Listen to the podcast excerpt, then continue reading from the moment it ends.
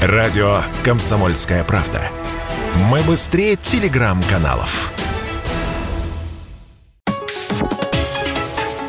Политика на Радио КП.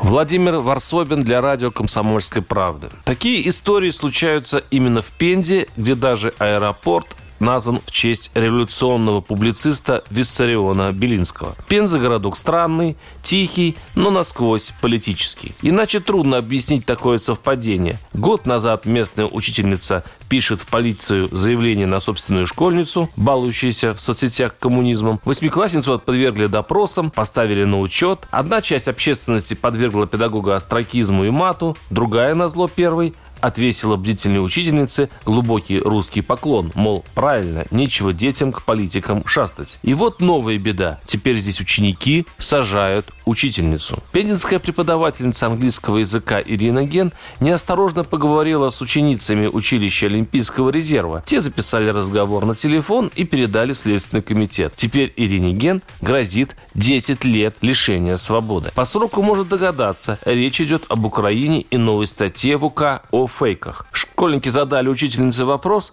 и незаметно включили диктофон. Сейчас эта запись гуляет по интернету, кипят страсти, летят стрелы и проклятия.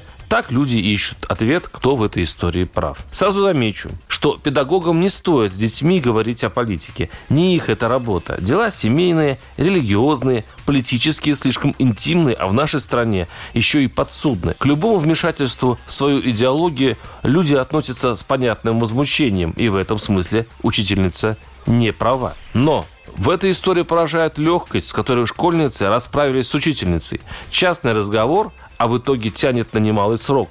Учительница допустила такие, к примеру, выражения. Пока Россия не начнет себя вести цивилизованным образом, это будет продолжаться вечно. Украина вообще-то суверенное государство, там суверенное правительство. У нас тоталитарный режим.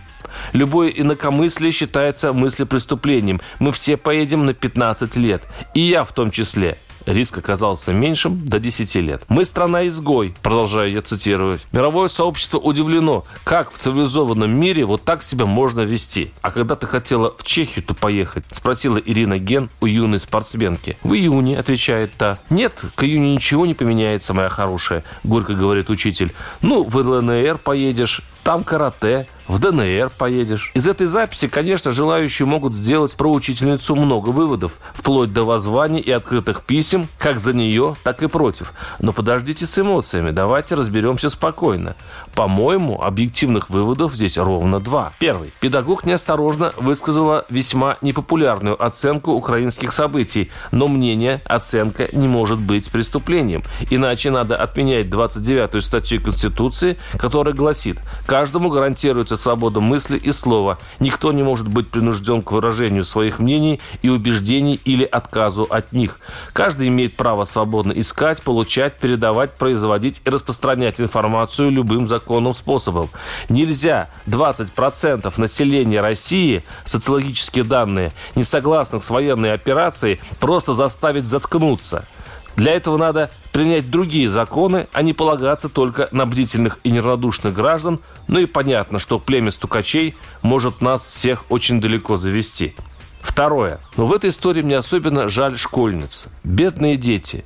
Им теперь придется участвовать в следственных действиях, давать показания на суде.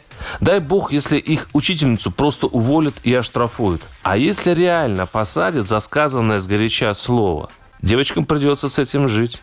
И потом уже взрослыми попытаться ответить себе на тяжелый вопрос. За что? Понимаю, понимаю. Мы живем в ожесточившееся время, которое диктует свои жесткие законы. Но тут важно не осатанеть. Варсобин, телеграм-канал, YouTube-канал. Подписывайтесь. Политика на Радио КП.